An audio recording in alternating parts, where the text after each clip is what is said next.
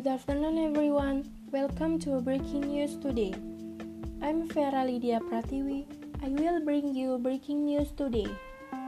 The last news this time comes from the commuter line. Commuter line operator PT Kereta Komuter Indonesia or KCI report an increasing number of passengers on Monday.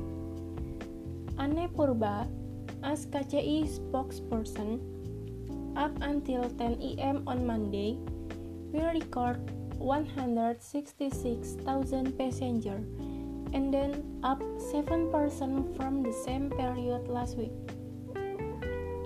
Anticipating a surge in passenger on Monday, KCI operate 10 additional trips for trains from Tangerang, Banten. Bring the total to 98 trips per day from Tangerang Station to Duri Station within its daily operational hours of 4:13 a.m. to uh, 9:10 p.m.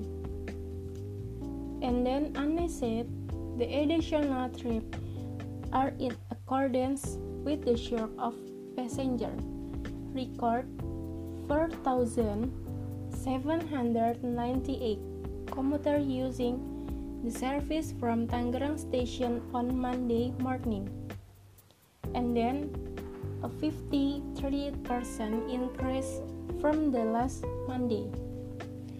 It is planned that the Jakarta government will deploy 50 free bus for passengers living in the satellite city of Bogor, Depok, and Bekasi in West Java and Tangerang to reduce congestion on the commuter line.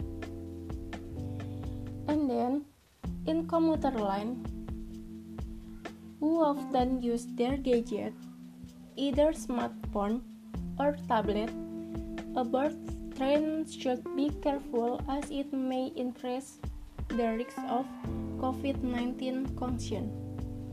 Edward Faisal, an internist from the Junior Doctor Network Organization, said that a number of virus that can stick to advice especially gadget and then a virus that land on the surface of our gadget can last up 5 days.